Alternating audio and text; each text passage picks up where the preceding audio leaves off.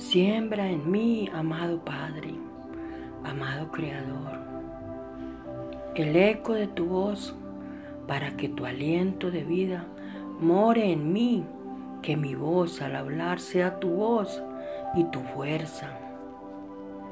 Haré por mí, hermano, lo que tú haces por mí, y la savia de tu todo será la savia que de mi alma a otra alma.